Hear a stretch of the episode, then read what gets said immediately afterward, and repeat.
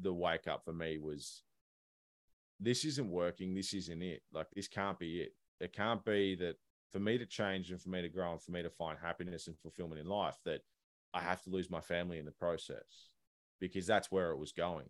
Mm-hmm. And I was like, I refuse to have that happen.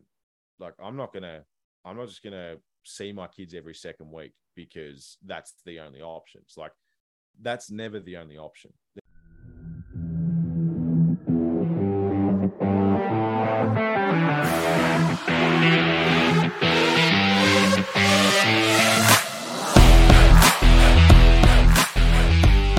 Just going to jump right into it. Why do so many guys, do you think, um, in this day and age, why do so many guys um, need extra guidance or or get distracted whenever they're trying to lead their families or chase goals? Like, why do you think so many guys get distracted and jump off the track?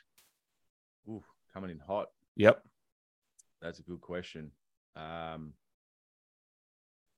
I'm a firm believer of there's there's nuances to everything, and I think that everyone's got their own unique story, but their own unique story is built is built off of a lifetime of experience, societal conditioning, um, their own experiences within their own family. Um, I think technology plays a massive part in that these days, as well as the I don't know, I guess the the dwindling industrial revolution and the lingering effects we have of that in schooling systems, in workplaces, etc. I think there's a lot of pressure societally to have everything right, to have everything right for guys to always be the go-to man, to know the answers, to have um, the responsibility and the depth of understanding of that responsibility just ingrained into them naturally. And when we don't have that, we get scared and it's hard to go and ask for help. It's hard to go and lean on your mates when everyone else appears to be doing really well and you're sitting there going, well, why, why don't I feel like I'm doing that well? Why are things not working out that well for me? It's hard to take that first step and know where to go and ask because anywhere that you go, you're going to be met with those feelings of, oh, well, it's me. It's I'm failing. No one else is failing. But the reality is, in secret, lots of us are failing. Lots of us are making mistakes, and lots of us are directionless and don't know which which way we should be going and where our attention should be put to raise our families up to those next levels. Absolutely. Well, you said a lot of great stuff in there. I got to dissect. Um, let me go back to what you said about the Industrial Revolution. Can you explain on that? You said something about the Industrial Revolution's remnants. Can you can you expl- expand on that a little bit? So, I come from a union industry. I'm an Okay. electrician by trade um, in heavy oil and gas. So, throughout my time spent in during my apprenticeship and as a tradesman, you hear lots and lots about the history of the unions and the battles that they've had with these big industrial corporations. Um, and you see how much that changes over time. So it started with, all right, every man has this like really intense manual job. And at the start, before the Industrial Revolution, so I don't know who where it sort of started, but I think like around the times like guys Henry Ford and stuff, when they were bringing in mass production of something, hmm it didn't make sense for every person to know every aspect of every job. So what they did is they broke that down into steps and they broke it down so that each each person has one job. So it's like you're a master of this one step and you don't need to know anything else. And that mindset was brought through schooling systems as well. So it was always like, okay, everyone needs to know this one thing. And it dulled down a lot of, I guess, ingenuity uh, for a lot of people. And it, it sort of removed a lot of people's freedom of choice on what they get to learn, what they get to experience in life.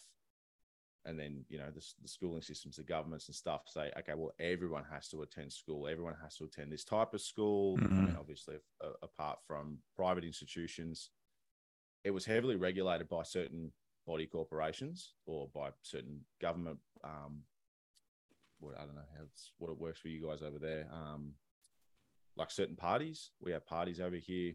hmm I don't know if they call them parties over there in America. You mean like political parties? Yeah, political parties. Yep. Um, it's like Democrats, Republics. We we have here predominantly Labor and Liberal. hmm Um, but I guess it's the same story everywhere you look, right? It's whatever happens in America happens here. Whatever happens here ultimately tends to happen in America, Mm. as far as like political landscape goes, because of our long history together. Um, but that mindset had to breed. So when I say that mindset, I mean the back to the um, the one thing and knowing one thing well, and trying to make as much attention focused on this one thing as you could, led into things around uh, control. So you need to control what people digest, what they ingest, because you don't want them to necessarily. I'm sort of getting a bit conspiracy theorist here, but Go for want it. people to be too free willed when you need people in doing a certain job to make more money for a business. right? Absolutely. everyone's running around and everyone understands the fact of like, I can make money doing something that I love, and I could probably make decent money doing something that I love, then who's going to work in the factories? Who's going to, you know, clean the floors and sweep the floors? And who's going to operate and repair the machinery and and do all these things that are making the rich infinitely richer. Um, so that to me has a lot of weight on. I guess it's almost like a generational thing where it's cascaded down through the years. So Mhm. my dad learned things from his dad, who learned things from his dad, and those mindsets tend to carry across generationally you know you you become sort of what you're around and you most majority of your childhood is you're raised by one or two parents Yep. and it's it only makes sense that their train of thought their way they think the way they analyze life the way they work through their problems is going to have an impact on how you do that as, as an adult um, and for most of us you grow up and it's everyone has that blueprint right? That here's that blueprint for life that you need to do. You need to study hard. You need to get a good job. You need to, uh, you know, find a wife, get married.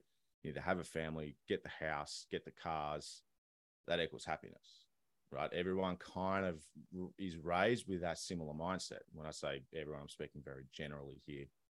Um, and when people are raised with that same mindset, then the next generation is going to be raised with a similar mindset unless someone breaks that chain. So I look at it as heavily influenced from the Industrial Revolution because that's sort of when, if my understanding of history is somewhat correct, um, that's when wholesale change started to happen in the family unit. So there was a lot of farming and stuff still before that. Families were still Mhm. together a lot more. Then I get uh, uh, with the um, war being the exception, there was a lot of a lot more time with families spent doing family things and families working through things together, families working through things together with their neighbors. And then all of a sudden, there's a demand outside of the family unit. So something had to change. The narrative had to change. So that's where all these things start to change how people are raised, how people think, how people walk their way through life, because there's almost like someone wants a different outcome for you. So how do we drive that outcome instead? That makes a lot of sense because you know I haven't thought about that part specifically, but before the factories and, like you said, the industrial industrial revolution, most people were doing things on a homestead or at their house, and I guess yeah, most of the time was spent at home, and you are getting all that exposure to your family constantly, and whenever Dad had to start going off to work all day you're really missing a large part of your life. And yeah, uh, you know, I would actually want to study that more now because it, the the years that that happened, it probably did make a massive influence on the children of that generation and their children of that, uh, you know, their children. And I guarantee it had a large ripple effect leading up to today. That's really interesting. Yeah, absolutely. And I'm I'm curious to see what the next ripple looks like. hmm Um, because while it's not so much industrial revolution times now, it's definitely technology revolution now. Mm-hmm. So technology is moving so fast and it's moving so much faster than what anyone could have ever predicted.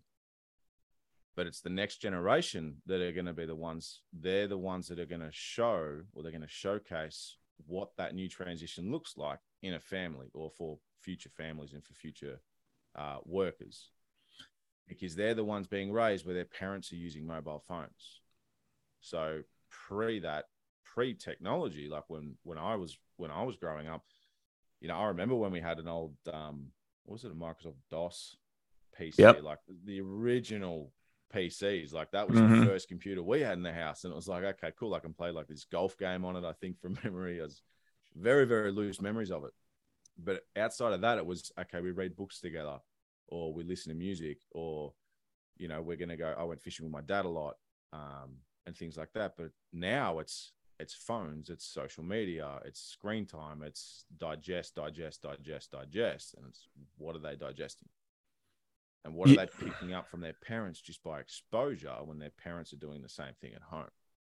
Yeah, that is a big worry of mine. Something that I think dads have to be intentional about is, you know, we're all swept up in this wave together. We're just little fish in this huge tidal wave. And you got to look around you and say, what's happening right now? Like this new piece of technology is coming out next year. Are we just going to buy it, adopt it, and, and put it into our life and let all these messages come? Or are you going to say, hey, what was my life like last year? What do I want to keep going on to the next year? And yeah, I mean, whenever your kids have such an easy access to laptops, iPads, phones, TVs, all these things, at any moment, you know, they could stumble across information that they didn't have access to five, ten years ago, something completely that you don't agree with in terms of your family doctrine and your values. And it can be a really scary thing, you know, just constantly having to to battle all these outside messages which is why you know you got to be aware of this new stuff like yeah this new ipad's coming out next year. Do i really want that in my family? You know is it going to make it easier for my kid to to get this? And i'm not anti-technology at all. I think that you know technology can reach tons of people which is why yumi can have a podcast across the world. And you know i but it does bring the the need for men to have more discipline for themselves like you said and for their kids because if guys can control their own once with technology with the phone then like you said the kids are watching you and then you can pass that on. If the kids are watching you all the time just constantly on your phone at the restaurant that's one that's one of my pet peeves. I hate going to the restaurant with my kids and watching. You look over you see a family of four and all four of them are on their phones no one's talking. I'm just like all right well you got a family of robots over there. You don't even have a family. You know you're basically in the metaverse already. You know you better not Yeah. complain about the metaverse because your family's in the metaverse. Yeah. But- but yeah you got to be on guard all the time. You can't just adopt everything. But if you adopt technology you got to have some discipline with it. Be like use it as a tool. Like we're using technology as a tool to spread message to build businesses you know if you just use technology or if you're just used by technology that's a very different thing. Yeah there's there's definitely a big difference between using and consuming. You know using it it's it's a tool. It- there's purpose and if there's purpose that means there's intention. And i think that's one of the important things to bear in mind like okay well what's my intent behind using this? And if you don't have that then you're consuming. It's like how often you know the more and more you consume social media the more often you find you pull your phone out of your pocket and you're just scrolling.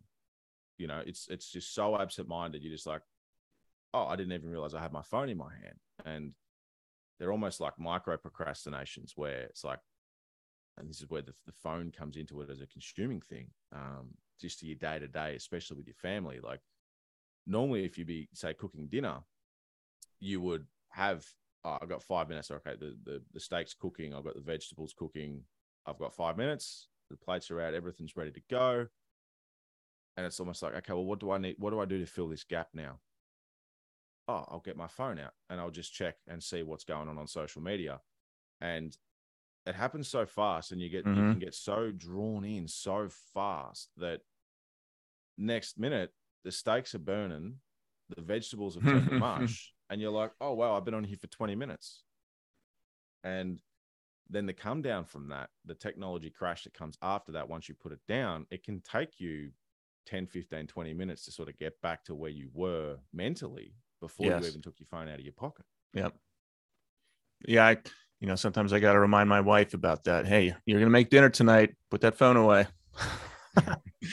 we don't want that chicken to be dry. You know, got to have your eye on it.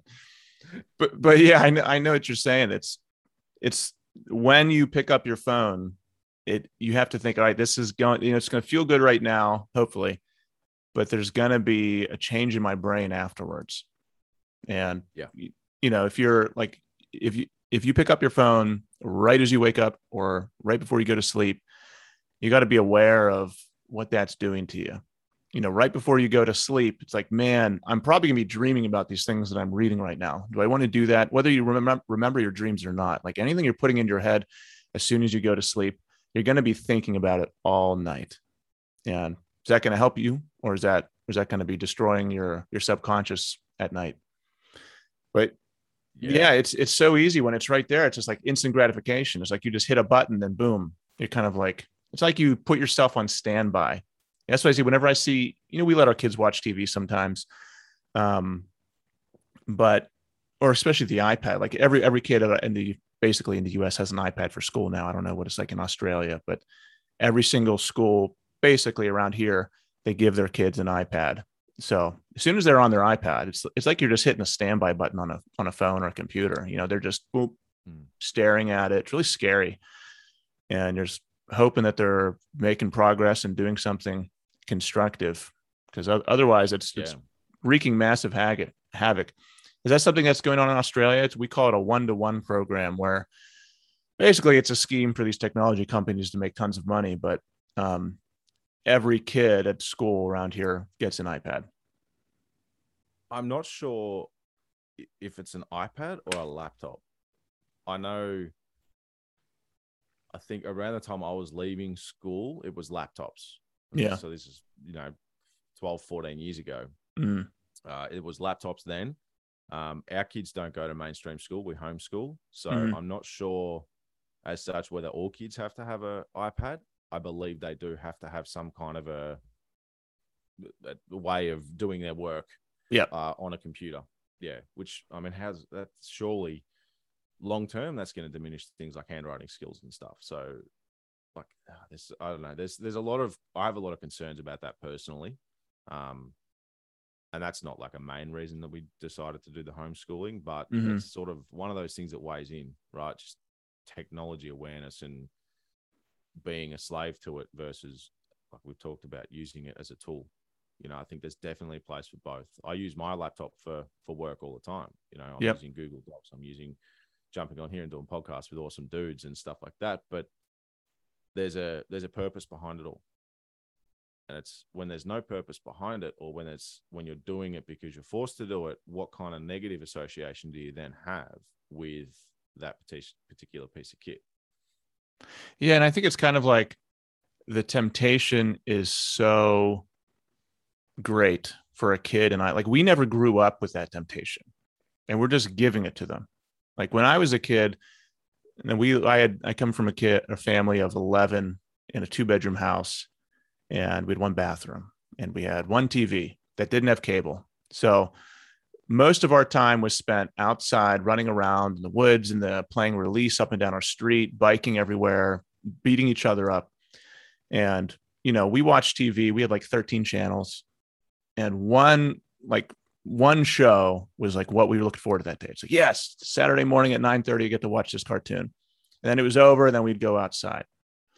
With our kids these days, you know, they they just have infinite temptation. It's just immediate satisfaction.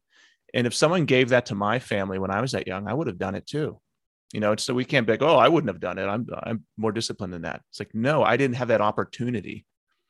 Mm. You know, it's the same thing like people always bash, you know, Tiger Woods for cheating on his wife. And but I, you know, I've heard other people talk about this too on podcasts. It's like, well, yeah, but when you get off an airplane, you don't have 10 supermodels coming up and you asking to sleep with you. It's like you don't have that same temptation. It's like we don't have we don't have these temptations that are didn't have these temptations that our kids have now. We don't know what's going to happen. But yeah, it's Mm. it's like holding a candy bar out in front of your kid, you know, saying, "Hey, look at it, but don't eat it." You know, that's that's, that's what they're going through. Anytime they have an iPad or a computer or a TV or phone, and we're like, "Hey, that's awesome, yeah, but don't use it right now." It's like, oh, really. But I guess you could use it as a lesson to improve yourself your self discipline for your kids. yeah you could the i think the main not the main the one thing that you should do is share what you do. So if you're, it's going to be a tricky one to sort of dive into, I guess, but when you use social media just for the sake of social media and you're not connecting with people, what are you teaching your kids? You're teaching your kids that it's okay to just distract yourself from life and to dive into something that's not necessarily adding any value. If you're using it for work or to connect with guys across the world to talk more and learn more about things that interest you, like fatherhood, or uh, it could be anything, any topic at all, like animals or science or um, geography, then and then you share that with them, you're teaching them the power of the tool and you're going to give them that, that association with it. And that's what you want them to learn. You want them to learn from seeing what you do, not from what you're telling them to do. It's like how many kids have grown up with parents that drink or smoke and they're like, don't drink, don't smoke. It's like, well, I know a lot. And I know a lot of kids who grew up and ended up drinking and smoking mm-hmm. because they just emulate what they see. So you've got to be mindful with what they see. But if they see it and they don't understand it, then they're going to interpret it their own way. And that's dangerous because like it's very, very easy to misinterpret the depth of what one of these can do. Like a kid, a kid cannot uh, cannot understand at all the depth of what one of these things can do. They can't. They can't understand the kinds of things that you can find on there and the kind of information you can expose yourself to, and the traps, the marketing, the advertising, all the things that are designed mm-hmm. to keep you on there and to use it more and more and more. They can't comprehend that at such a young age. And yet, so when you go and hand it to them without talking to them about it and educating them on it and explaining to them how you use it in a smart way, well, we're setting them up to fail, really. Do you talk about these things with your kids? Do you explain, you know, why you're using it and what you do? Yeah, absolutely. Um, often. So my kids, my kids well know that I use my phone a lot for connecting with guys overseas. Um, you know, I'll jump on calls like this, and if they're awake, I'll say, "Hey, I'm just going to go and jump on a call. I'm talking to this person. This is what I'm talking about." Um, and often, my kids are naturally curious. They'll ask, "Oh, why are you talking about that?" It's like, "I want to become a better person. I want to become a better man. I want to know more about um, how to lead my family or be more vulnerable, or I want to learn more about breath work, or etc. Like the list goes on. It's like I want to learn about something." Um, not hey kids i'm just going to go and sit in front of my laptop and watch some youtube videos for an hour you know what i mean so it's i explain as much as i can to my kids there's certain mm-hmm. things that i will intentionally not talk about um, mostly just because of age appropriateness mm-hmm. certain things that you don't talk to a six or an eight year old about um, but i will initiate enough conversation to establish at least some kind of a baseline depending on what the topic is. So like uh, I'm not going to lie to them. I'm not going to say, "Oh, don't worry about it. It doesn't matter." You know, it's an adult problem or it's an adult thing. You don't need to, you know, it's not a problem for kids or anything mm-hmm. like that. It's I will do my best to explain it at their level in language that they're going to understand, and then I can do what I need to do. Mm-hmm. Yeah, I, I was going through that I think yesterday because Nathan, my son, he's eight years old, he he knows what I do, what I do. He he's been on a couple podcasts with me. He's hilarious. He's just so much fun to to interview. But in my actually my six year old daughter said she wants to to do one too. Uh, that would well that's going to be one I just record and see what happens, and maybe I post it, maybe I don't. but um, you know he he he knows about YouTube, and we don't let him have free reign to YouTube because it's too there's too many traps. But if he wants to use YouTube, he has to tell us who he's going to watch beforehand. Like he started watching, um, or he at school he heard about Mr. Beast. So I know Mr. Beast. He's like you know the most popular YouTube guy, hundred million followers. But I've watched some of his stuff, and it's really positive stuff. Like he's always helping people. He's always giving them money away to people or giving them free cars. So they don't use bad language. So I was like, sure, you can watch Mr. Beast. And then through that, you know, he became, he kind of knows about YouTube and subscribers and likes and all this kind of stuff. And then one day, I think it was yesterday, the day before, he's like, Dad, I want to be really popular when I'm older. And I was like, Whoa, slow down. I was like, hmm. That's not why. It's like, that's not why I'm doing what I'm doing. You know, that's not why I'm on social media. Um, and that's not really the most important thing. Like, if I said the reason I do Rising Father and the reason why I'm doing podcasts is to try to help people. I said, I don't honest as honestly, Nathan, I don't care if I have 100 million subscribers tomorrow. I said it'd be nice. I said, but that's not the reason I'm doing it. You know, that was that was like a big red flag to me. You know, that was like, mm-hmm. boop. I he said that I need to guide this ship real quick because I don't want that. That's just the road to self-conscious thinking. You know, looking inward and being like, oh, I'm not popular enough. I need to do what these other people are doing. You know, yeah. that was like, man, I got to fix this real quick um, so yeah, I talked to them about the same things about why I do what I do and technology use because yeah, it's such a slippery slope. If if they see you just browsing all the time, I can't even remember last time I sat down and just browsed. I think it just makes me upset when I do. You know, when I when I sit down and just how much the same. I honestly like I'm I would call myself kind of like a selfish Facebook user because when I go on social media, I go on, do what I have to do, and then I get off. You know, I'm not, which is good and bad. You know, it's good for me mentally, but it's bad for the algorithm or for, you know, if I have 200 people that follow me and are always commenting and liking on my stuff, but I don't reciprocate, you know, it's bad for that. Um, but you know, I like, I'm, I know I got to get back to Matt. I'm going to message him right now and then I'm going to get off. That's, that's kind of how I approach it. It might be a little in the social media world selfish version of it but it kind of keeps me a little bit more sane just using it for a specific task yeah. Yeah i'm with you on that. It's it's definitely a challenge. Um there's there's a lot of benefits to using it but there's a lot of drawbacks as well. And who you follow is definitely a big part. So you know any any guy that's got his instagram page filled with models and um, I don't know, like less than desirable things. So things that are consuming um, might be things about fight videos or something about like you know funny memes and all that kind of stuff. It's like a vortex you get sucked into. And so as soon as you open your thing and the algorithm knows that, it goes, if I want to get this person on here for as long as possible, the first thing that needs to come up is an Instagram model. And then once you scroll through and he's had enough of that, then we need to give him some funny stuff, and then he'll stay around because he wants to continue to laugh. And that's how they get you. So I don't like it for those reasons. Um, yeah.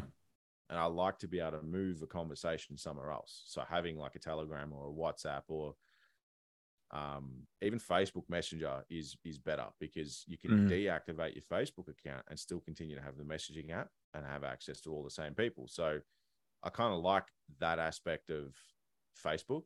Um, mm-hmm. But yeah, I like to be able to move a conversation. So if I connect with someone really well, I'd rather talk to them somewhere else so that I don't have to log in and run the gauntlet of am I going to get drawn down another vortex just because I want to message someone? And how often do you do that and you get sucked straight into that vortex because our algorithm is so powerful that you go five or 10 minutes and you're like, oh, what did I even get on here for? Yeah. You got to try and think like, oh, that's right. I was messaging Chris back. Like that's what I came on here to do. But yep. you just completely forget because you get sucked straight in. So yeah, I'm with you. I'm not a fan, but I'm a fan. yeah, exactly. I mean, it's just like anything. It's you know, like alcohol. You can go have a drink. Like I, I drink whiskey. I'll go. You can either abuse it or use it to have a good time. Like I know if I'd have whiskey at a specific time of day, it's going to affect me positively or it's going to put me to sleep you know? Yeah. Like if if it's later in the night and i want to just kind of relax a little bit and chill out with my friends and have good conversations i'll take I'll have some whiskey. Um not enough. Right now it's like once every two months which is not enough. But i know if i have it at a certain time of the day it's just going to destroy me. But it, you know so it's a it's a powerful weapon. You got it if you let it control you then it's gonna not be good for your life. So it's like everything; you have to have discipline with it. I don't know what the culture like is like over in the states around alcohol. Um, I'm, I mean, I know I see a lot, and you sort of my understanding of it all is based predominantly from movies. Okay, which is which is probably similar to you. If you've like your understanding of Australian culture would be from from videos or from movies or from something unless you've been here and experienced it or you know people and you're talking to people often that are from Australia. Um, but the here, alcohol is ma- a massive part of the culture, and I don't say that in a positive way Mm-hmm. because it's it's not until people get much older, and even then, there's still a lot of people that are um, mature adults, like into their forties, that they don't know how to drink just to have a couple of drinks. Like lots of people, when they drink, they need to get they need to go and write themselves off, Hmm. um, and or it's always have too many. You know, it's like this. Oh, I'll get you one. I'll get you one. I'll get you one. And it's like almost like a game or a bartering system where you know you've got to one up each other with how many beers you can give each other. Is that like a nationwide thing? You think? Uh yeah, I would I would say that it's pretty much everywhere. It's alcohol's a big thing. You know, sporting events and alcohol, um, underage drinking, things like that. Like I had my first drink when I was probably fourteen, Mm-hmm. um, and didn't stop until shit. I think the first time I intentionally decided to go sober was 2020, I think, Mm-hmm. and that was for a month. And that one month was a massive eye opener to me. Mm. It's like, oh wow, like the amount of times that I want to just have a beer, just because, or have a whiskey just because, and it's like I didn't have control over it. Mm. So that's well, that's how it came to me once I had a month away from it. Mm-hmm. It's like, oh wow, I really wasn't in control of that. Like I didn't seem to have the ability to say no. If someone offered me a drink, it was okay. And you know, sometimes you'd have a couple too many when you're out somewhere, and you'd take run the risk of driving and potentially being over the limit because it's someone offered it to you. It's like you can't say no, or you don't want to say no because you're having fun and you need alcohol to have fun. And I found that just a real eye opener to me to be like, oh wow, so why is this so pre- like prevalent? And I wasn't raised in in a in a house. My parents didn't drink, Mm-hmm. so. And I remember, like, oh, it's just crystal clear, burned into my mind. My dad always saying to me, like, you don't need to have much to drink to have a good time. Like, you don't need to get blind to have a good time. Just you can take a six pack and that's it. And it's like, I'd be taking a bottle to every party I went to. Mm. And my sole intent was to get through that bottle for that night. And that was like, if I didn't, then it wasn't a good night. And I'm definitely not alone with that train of thought. There were definitely some kids that were much more responsible with their alcohol intake, but Mhm. for them, like for most of them that went to parties at under, either underage or even at age, there was little to no control and little to no respect for alcohol. Yeah, I did. I wasn't aware of that culturally in Australia. What is the drinking age? Uh, 18. 18 yeah it's 21 Yeah. here Mm. um i don't think it it's as um prevalent obviously there's a lot of drinking that happens there is a i think it was more in the 90s like when i in the 90s like every teen party movie the underage drinking thing was really prevalent and pushed but i think now there's a more concerted effort to not show that. Like in our movies made for kids, there's for good or bad a lot more control happening. I think by people mm-hmm. saying these are the messages we need to display. Like there, you're not you're not going to see people smoking anymore. Almost never. Like before, there was just always people smoking in movies. Now there's not a lot of there's like almost no smoking in movies.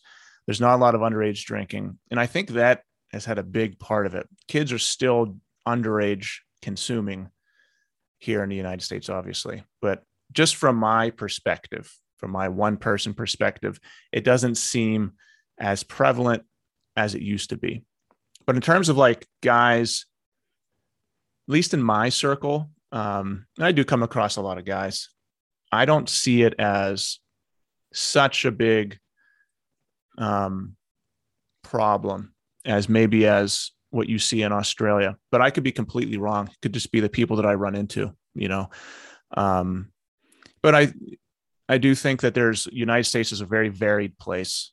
Like if you're in Texas or California or Rhode Island, you're in basically different countries. You know, it's it, there's nothing alike. People don't talk the same, they don't think the same, and they don't do the same things. And I'm in I'm in Pittsburgh, Pennsylvania, so I'm kind of like in the middle. There's in terms of politically, it's like right and left here, more left than right. But um, yeah, people. I say if you go to kind of if you go to like a general party or you know, I mean, if you go to a sporting event, yeah, lots of people are going to be drinking, but there's also this like vibe and feeling of this guy's drunk, he's an asshole. You know, Yeah. it's like this guy's acting like an idiot. Like I think more people think that than think I want to be like that, which I think is Yeah. hasn't always been the case. Maybe over the last 10 years it's changed a little bit. Um but yeah, I so so that's in terms of the US, I think that's that's what's happening from my What's one it- person perspective. What's it like from? So do your because I know the sporting events you said was one place where people tend to to go and, and drink a bit. Yeah. Is there any um like publicity on the athletes themselves drinking and doing silly things while under the influence and all that? No, Or they- none. They're pretty quiet for the most part. Yeah, I mean, I've in terms of branded advertisements and endorsements and stuff like that. Like, if LeBron James is doing a, an advertisement for Under Armour, yeah, it's all going to be positive. He's, you know, he's a saint. He works hard, Yeah. and even like whenever they do their own stuff on their own social media accounts, it's never like I'm a party guy. Like I, I don't see any. I don't see any. I'm a party guy. I'm a drinker being advertised. You know, that's that's just not pushed. Is it the same for So, you? yeah. Uh there's a lot of there's always been a, a pretty big advertising space for alcohol in our AFL, so Australian Football League. hmm Um, and something that's it's always been there and it's only gotten worse is they they have a thing called Mad Monday. Now I'm gonna butcher it. I'm not I'm not a particular footy fan. So any Australians that end up watching this are probably gonna butcher me for getting this wrong. But they do a Mad Monday. I believe it's at the end of the season where the footy teams go out and they often dress up silly. They go out, they hit the town, they get blind drunk, and it's it's it's a big thing. Like it's a big event for these teams to do this thing. And I don't know how many times I've seen some complete and utter stupid things happen while they're on these Mad Mondays. And it's like all the young kids are watching this. and this is All advertised. are- It's all through the news. It's not advertised as like an advertise an advertisement as such. Yeah. It all ends up in the news. And all Mm. the kids see it. And again, who's who's running the the conversation around that? Because I don't certainly see it. I see the the thing come up saying, "Oh, this is what happened at Mad Monday," and it kind of just leaves it at that. There's no like follow up to it that much that anyone seems to see, or that I certainly don't seem to see.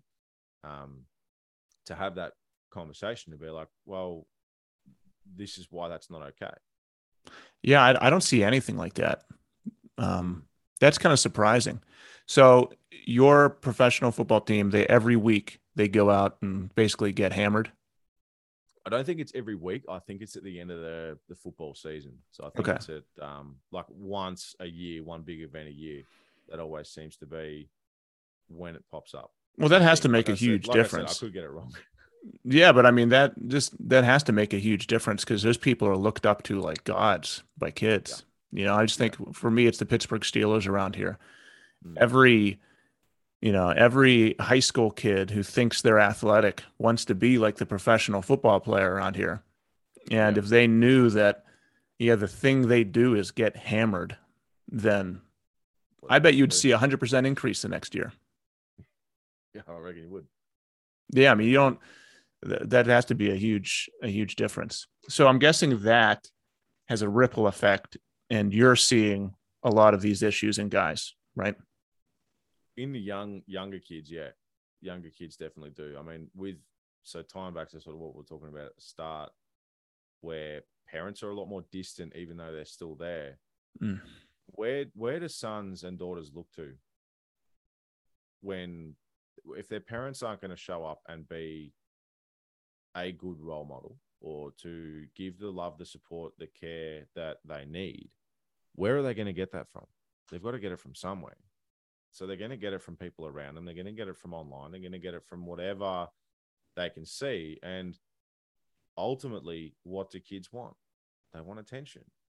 So they see, you know, and we all know the news outlets are really, really good at publicizing bad media. So things that are not positive all the time, especially here. Like it's you see lots of negatives, not lots of negative things come through. So it's like kids are reading that, they go subconsciously, they get the idea that if they do that, they'll get attention, and that's a dangerous place for young people to be because the whole any attention's good attention's definitely not healthy. You know, it's not going to help you grow up and become a a strong, grounded, um, you know responsible adult. Mm-hmm. now you help guide men right? Yeah. When did you start doing that? Oh i've been doing that. So in a limited capacity i've been doing it since around 2016 mm-hmm. so just to look as far as conversations and just really starting to change the conversations that i have with people around me and you know, trying to get people to open their minds a little bit more to the things that how things are working and what things actually mean. So it's like just more exploratory conversation. Um, but in a more formal capacity, the last 12 months to we're probably going to say 12 to 18 months, I've been helping people out a lot more directly as a men's coach. Is that mostly in Australia or are you that worldwide you're doing that? Um, it's a mixed bag. Um, I've actually had a lot of guys that I've helped over in the states. Mm-hmm. So there's some I've got a, a few guys up in Canada, um, some guys around Colorado. Um, I'm probably getting all the pronunciations wrong, but no, it's pretty good. yeah. I would butcher Yeah. Australian names. I can tell you that. uh, so yeah, a few guys, sort of a bit all all over the place. So, um, yeah, I did my my coaching cert, and then yeah, got in touch with a few guys and helped them through some different things. And now I'm sort of leaning towards doing that as much. Well, the idea would be to ideally do it as a full time job in the Mhm. future. So Mhm. I'm I'm heavily working towards that because there's a big gap in and disconnect with men, um, particularly around like and this is guys like myself because I was this man uh, in 2016 when we had my second daughter. I started trying to figure out how to be a good man prior to that. So that was actually the birth of my first daughter. So we got four kids. I've got a, an eight year old, a six year old, a four year old, and a seven month old. That's two girls, two boys in that order. So when my first daughter was born, I was 23, and that was a slap in the face to me. It was a real, real big wake up call from a guy that drank a lot. Um, You said 23. when I was 23. Yep. Yeah, that's pretty early. Um, yeah. So yeah, compared to a lot of families these days, it's early. Yeah, we were 26. Yeah. Yeah. So I had my second, I think 26. Yeah, I did. 2016. That's when we had our second. So, um, yeah, that was just a, a massive eye opening thing to me. It's like, I'm responsible for this human being. I don't get to just take that responsibility lightly. I could, but what does that mean about me? And how does that tell the world that I'm showing up in it?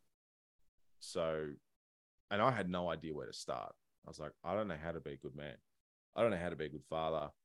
And the books, if you got books on, you know, this is fatherhood, it was, it was not what I was looking for. I wanted Mhm. to know how to be a good man first, and then I could teach my kids what a good man is. So that when Yes. my daughters grew up and became, you know, 18, 20 year olds, and they're going looking, they're not going to go looking for a boy dressed up as a man. They're going to go looking for a man, someone who is uh, whole, who is grounded, who understands where they're going, what they want, how to get there, and what they need.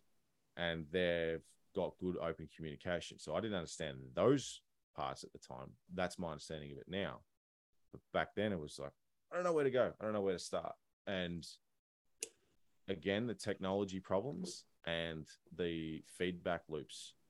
So I I by accident went down some rabbit holes that I wish I didn't go down.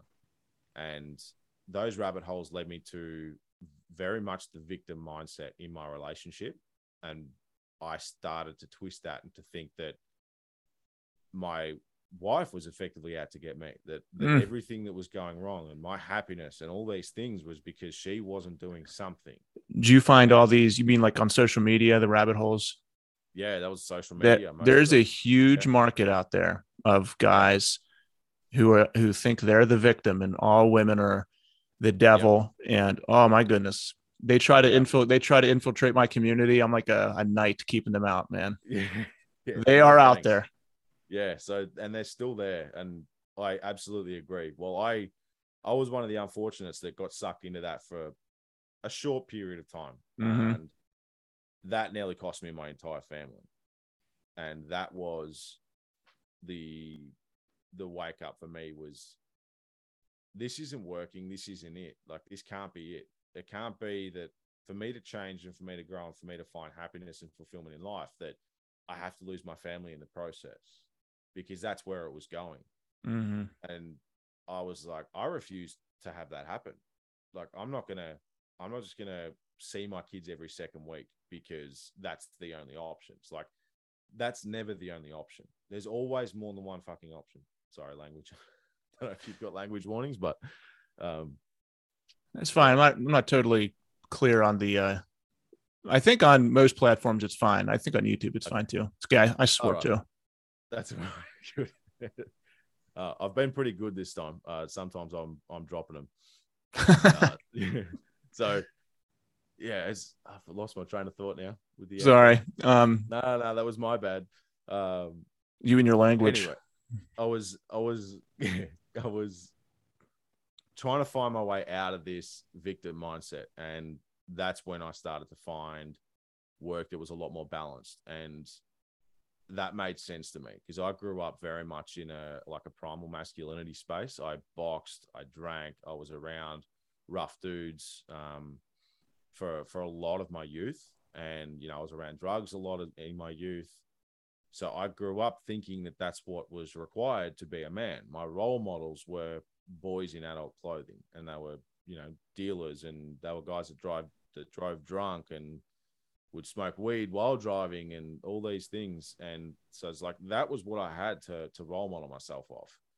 Um, so once I realized that you can actually balance that with the divine or more of the feminine, and you can become more open, you can have emotions, you can hold space for other people, you can ground yourself, you can do all these things. That it scared the hell out of me, but it made so much sense you know it's the yin and the yang.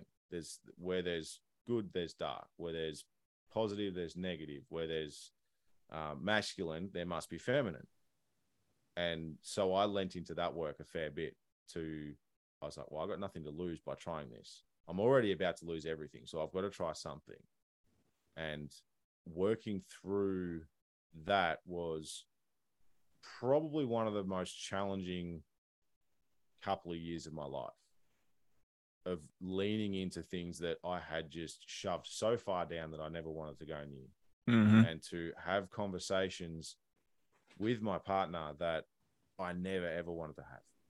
You know, it's the thought of doing so scared the crap out of me. I never wanted to do it, and to go from that space of like just sheer anxiety of even thinking about having those conversations to confidently having those conversations weekly is a massive shift in my relationship, an absolute massive shift. So, one of the biggest complaints that I hear from women in where their man fails to show up in their life is emotional control and emotional intelligence, and it's holding space for their their partner's emotions, um, because the feminine tends to be chaotic, whereas the masculine tends to be structured and grounded. So those two things kind of balance each other out, but not when we're both chaos. If we're both chaos, then it's only ever going to end badly, right? If if my wife starts yelling at me and I start yelling back, what happens? We both just start to the the energy continues to increase. But if she can yell at me and I can ride roll with it, going, okay, this isn't actually what she's mad about. So now it's my job to figure out what she's actually mad about and see what that is and see what need of hers hasn't been met and whether that's a responsibility of mine to meet or whether that's a responsibility of her to meet and what's that next conversation going to look like? And then you're you're taking the chaos and you're going to look at it and analyze it you're going to anal- you're going to put some structure around it and be like okay i can see what's going on here. Once you've calmed down which i know she will she will come back. Odds are she'll apologize for the blow up and then the contacts happened again so we can talk and i can say hey look this is i noticed this and this was not like you we don't talk to each other like that here's what i picked out of it what do you think and just start that conversation. Then all of a sudden she's, oh, I've been seen, I've been heard, and he actually understands. And it takes time and and practice to to get used to having that that kind of a thing. When I used to argue all the time. I was like, I thought I had to win. If my wife wanted to argue with me about something, I thought I had to beat her, and that was the that was the recipe for lasting happiness. Was that I had to be right, and it's not it's not it's learning how to navigate those challenges and to deal with the conflict and then to under, just strive to understand your partner at a deeper level through that is where the growth really happens yes lots of great wisdom in there do you feel like most of your coaching and helping guys ends up in the relationship space with their partners or girlfriends is that where the majority of it happens because there's you know there's a couple there, i'm guessing you address a lot of different things yeah. with conversations with men you know just me talking to guys there's a million different issues guys could have and yeah. ways for them to grow and the relation you know the working on the relationship is one of them do you feel like that's right now uh, where a lot of your attention is going it's a combination i think the relationship problems show up in amongst everything else. So everything mm-hmm. kind of intertwines and interweaves. The relationship stuff relationship stuff happens as a matter of doing the other work. So if you set out to try and um, you know, fix your relationship and that is your ultimate end goal and you're not looking to change anything about you and what you do and understand yourself deeper your relationship's never going to change. Because you're by doing that say i need to fix our relationship but i don't need to change well what are you doing? You're saying you're the problem i'm going to fix you. You can't fix anyone else the only person you can fix is yourself you're the only person that can change your mind and can change your actions and who can make the decisions differently in your life that's it period i think that, ultimate, that go ahead no no what was your question well, I think that what you're saying affects many, many different parts of life. Like, absolutely. If you say, I want to build a big business, it's like, mm-hmm. if that's your goal, that's fine. But what are you doing right now to build it? Like, who, mm-hmm. like you're saying, are you the kind of person that can build a big business or that can be successful? And if you're not, if you don't have successful habits, and it's not going to happen. Or I want to be fit. Like, the goal of being fit is great to have. But if you are not the kind of person, if you're not doing the daily actions that get you there, then you're not going to get there. It's like having the goal and wanting the external thing is different than monitoring your internal self. Is that what you're seeing? Yes, absolutely. And normally, the goals we set or the things that we really want, if you dive into those and you analyze those, you can start to see patterns across your life where though again where those things intertwine in other areas of your life. It's like you may want to be a successful business owner who's a you know or the ceo of a fortune 500 company. It's like well why do you want that? What is it about that that you actually want? Is it the money is it validation is it that you want a sense of importance is it that you've got that gives you a sense of self-worth that you you don't have now it's like all these things that you're going looking for you currently have access to anyway but you're projecting this thing that if it's too big, you're never going to take steps in that direction anyway. So then you're always going to be not accessing those things within yourself because it's too hard to get to. So when you sort of reverse engineer from goals, and I'm not saying don't set goals, I'm a big, big, big fan of setting goals, but make sure you can add some structure to it and make sure you understand what it is you're actually trying to achieve by doing it and what's the value there needs to be some value that's added back into your life or back into your family for that goal to be a worthy goal right? If you're really overweight and you're saying, well, I want to be really fit, well, that's a good goal. And what's the value? The value is not necessarily going to be, it's going to give me a sense of self worth or anything. That's going to be an effect of it, but it's going to make you feel happier. It's going to help your kids. It's going to build your kids into better habits. It's going to let your kids see you overcome adversity and challenge and difficulties. And that is a ton of value. So there's a lot of good things that can come from from having big goals.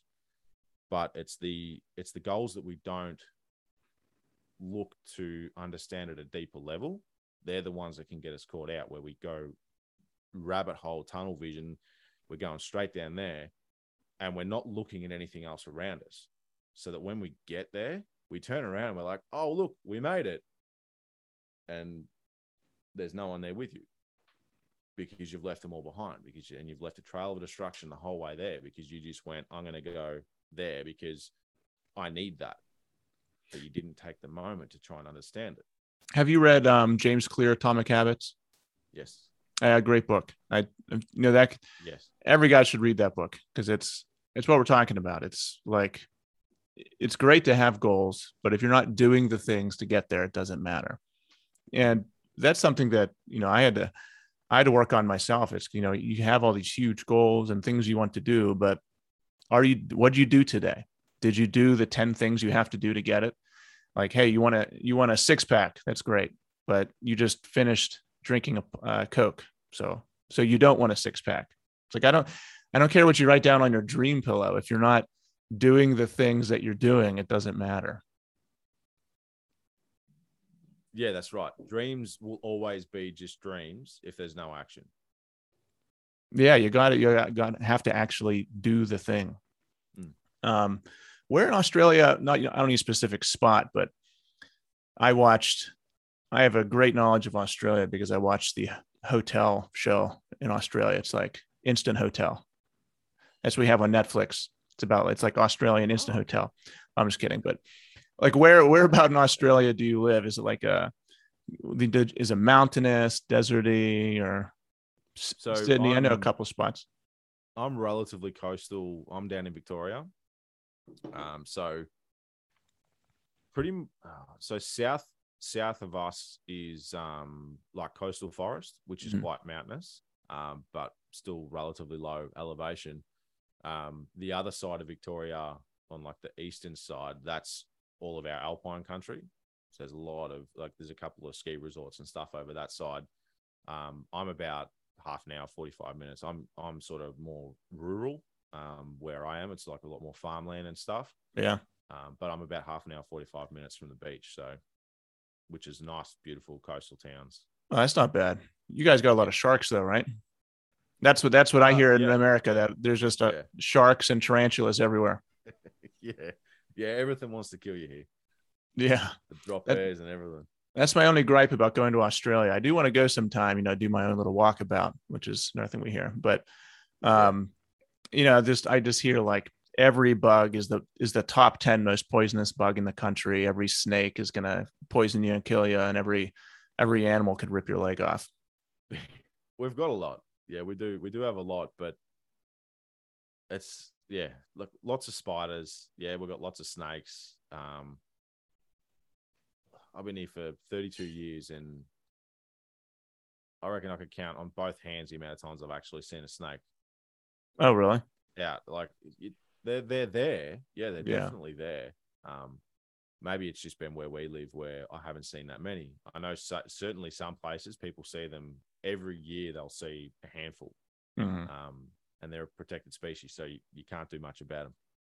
Man, I, w- I would think everyone over there is just dripping with animals from what we hear over here. yes, no, it's not that bad. Um, definitely lots of spiders. Yeah, lots of spiders. Yeah, snakes, lots of different types of snakes. Um, but it's we don't have. And I think it's maybe a thing that the Australians think about the Americans. Like we, America seems scary to a lot of Australians because you guys have got bears and mountain lions and uh, all these things. And it's like, well, we don't have any of that. Yeah, like, we don't have any big natural natural predators. Like we got saltwater crocodiles, which I mean, those things are not those good. Things are scary as hell. But um, you know, it's like not much different to the alligators you guys would have. If you don't go in the water where they are, and you're careful if you're walking around their habitat, so you're going to be fine.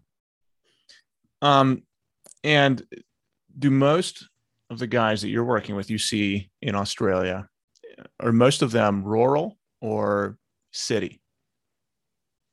Most of the guys that I see.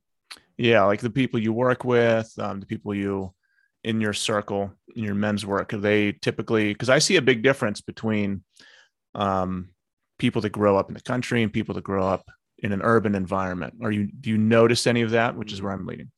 Oh, absolutely, yeah. If where I live, so I'm although I'm rural, because we're still very, very close to major towns, mm-hmm. we're not we're not like the really remote rural. Um, so people that grow up here would be not much different than people that grow up in the nearest big towns, um, apart from the fact they've grown up with a bit more space and you know animals and things like that. So they tend to be operating at a, I don't know, I'm going to say like a, a, bit of a lower anxiety threshold than people that live in the cities because mm-hmm. you just have a bit more space to breathe, a bit more space to relax, and you've got more space that's yours. Um, but yeah, I, I work with people that that live in Melbourne in the CBD, and I don't know how they do it.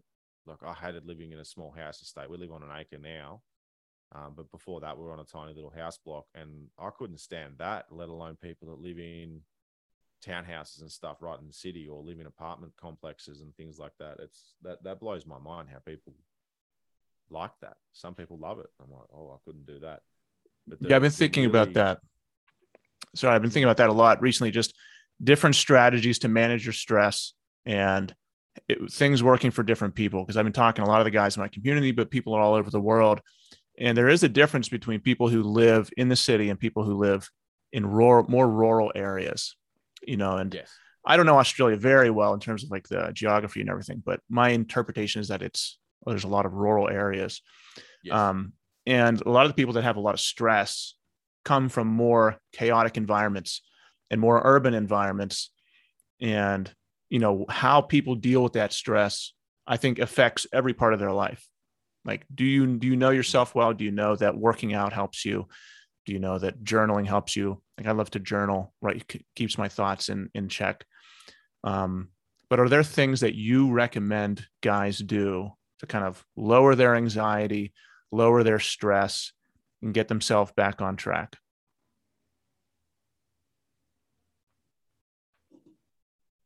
The things I do is is pretty much what you said. I I work out when I can. I I do jujitsu as well. Um, awesome. So I like to roll and you know test myself against other men. I think that's an important thing. It builds a lot of camaraderie. It definitely gets a lot of energy out, and you feel amazing afterwards.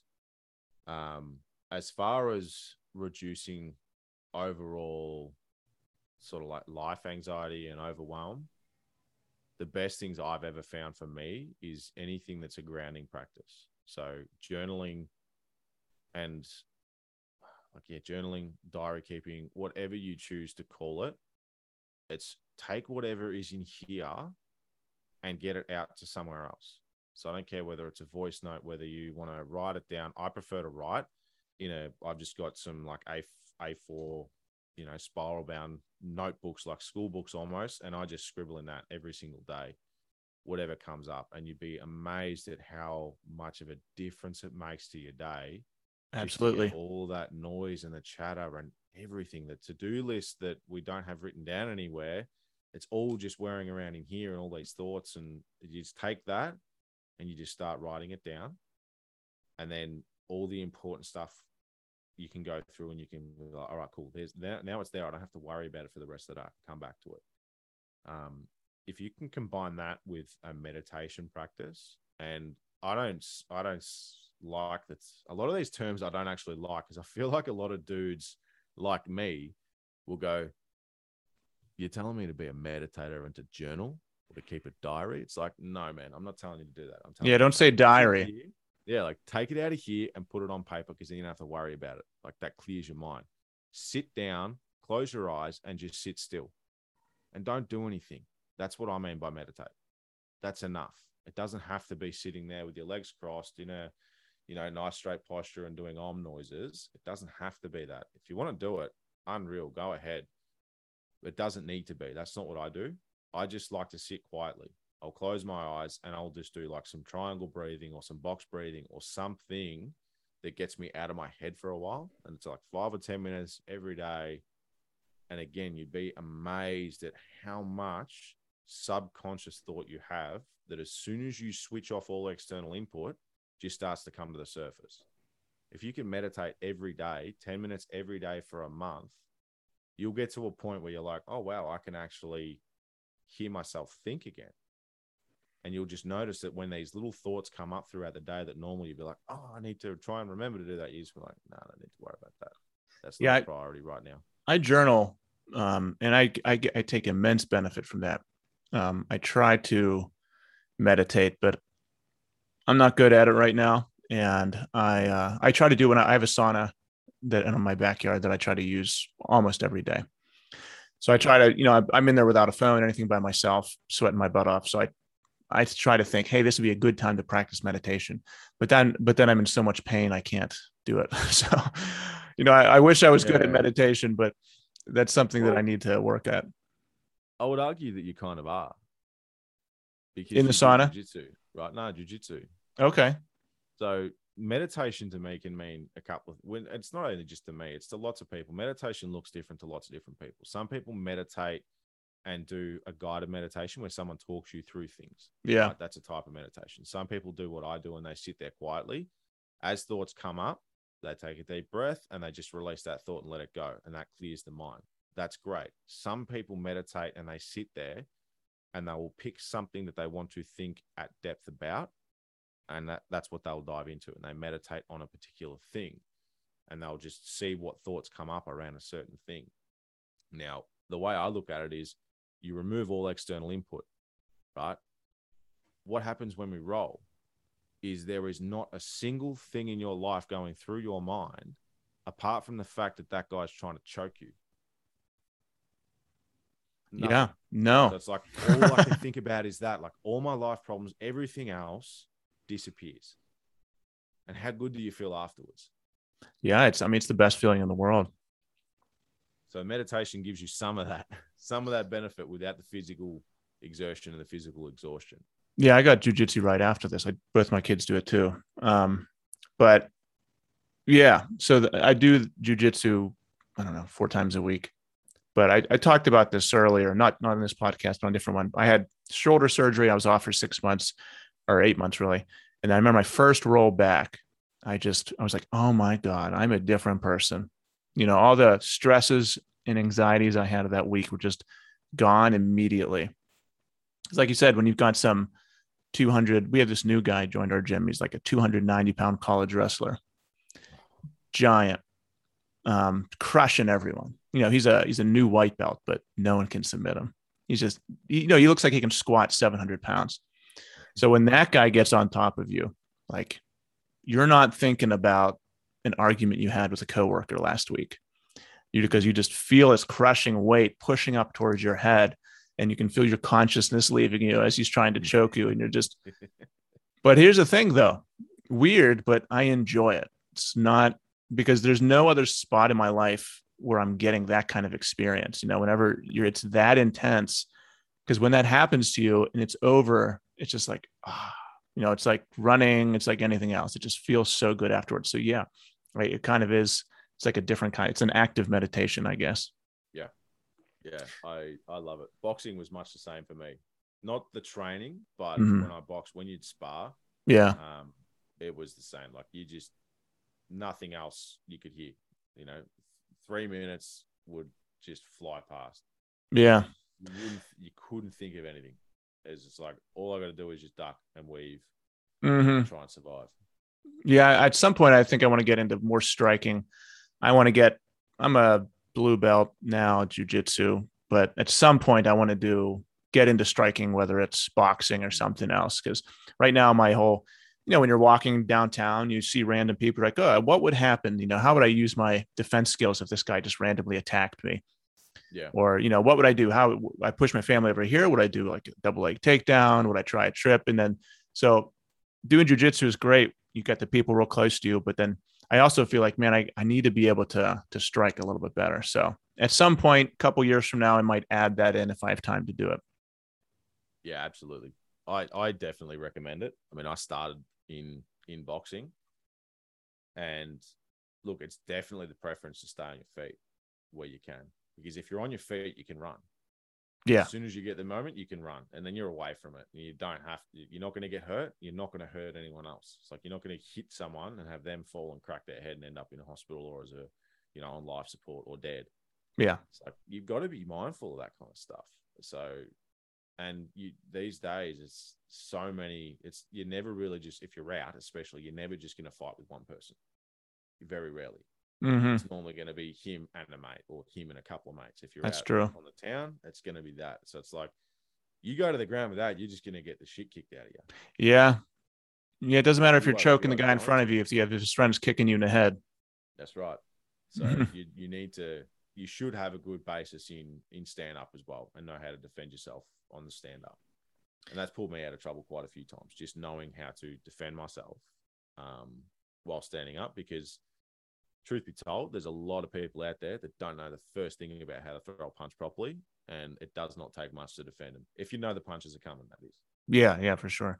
And I think a lot of guys, if they would just, you know, they wouldn't need a lot of therapies or medications if they joined a boxing gym or if they joined jujitsu. Like a lot in terms of, um, you know, if their issue is they've got all this mental noise and they've got all this anxiety and stress of work and they need an outlet for it. If they could just do one hour of boxing a day, you know, I think that would solve a lot of their problems. Oh, I think it definitely helps. Yeah, jiu-jitsu boxing, some type of a a physical sport that's going to leave you very drained at the end. Yeah. Um, does really good things for you mentally, physically. You know, your mental fortitude and strength gets a lot better because of that. Because you can you're doing things that a lot of people can't do, or a lot of people won't do. Absolutely. All right, man. Well, let's Mm. end with one last question. And that is if there's one thing that you see guys really need in the people you work with and the culture and viewing social media that is holding them back from chasing their dreams, like what if you're a middle aged guy, you're working an office job, you're kind of miserable, you're having issues at home, you scroll social media all day. What is the one thing guys need to hear that maybe they're missing to just help them be a little bit better the next day? Like what's just just give me one piece of advice that you could give a guy that would say hey let me let me try that tomorrow and tomorrow will be a better day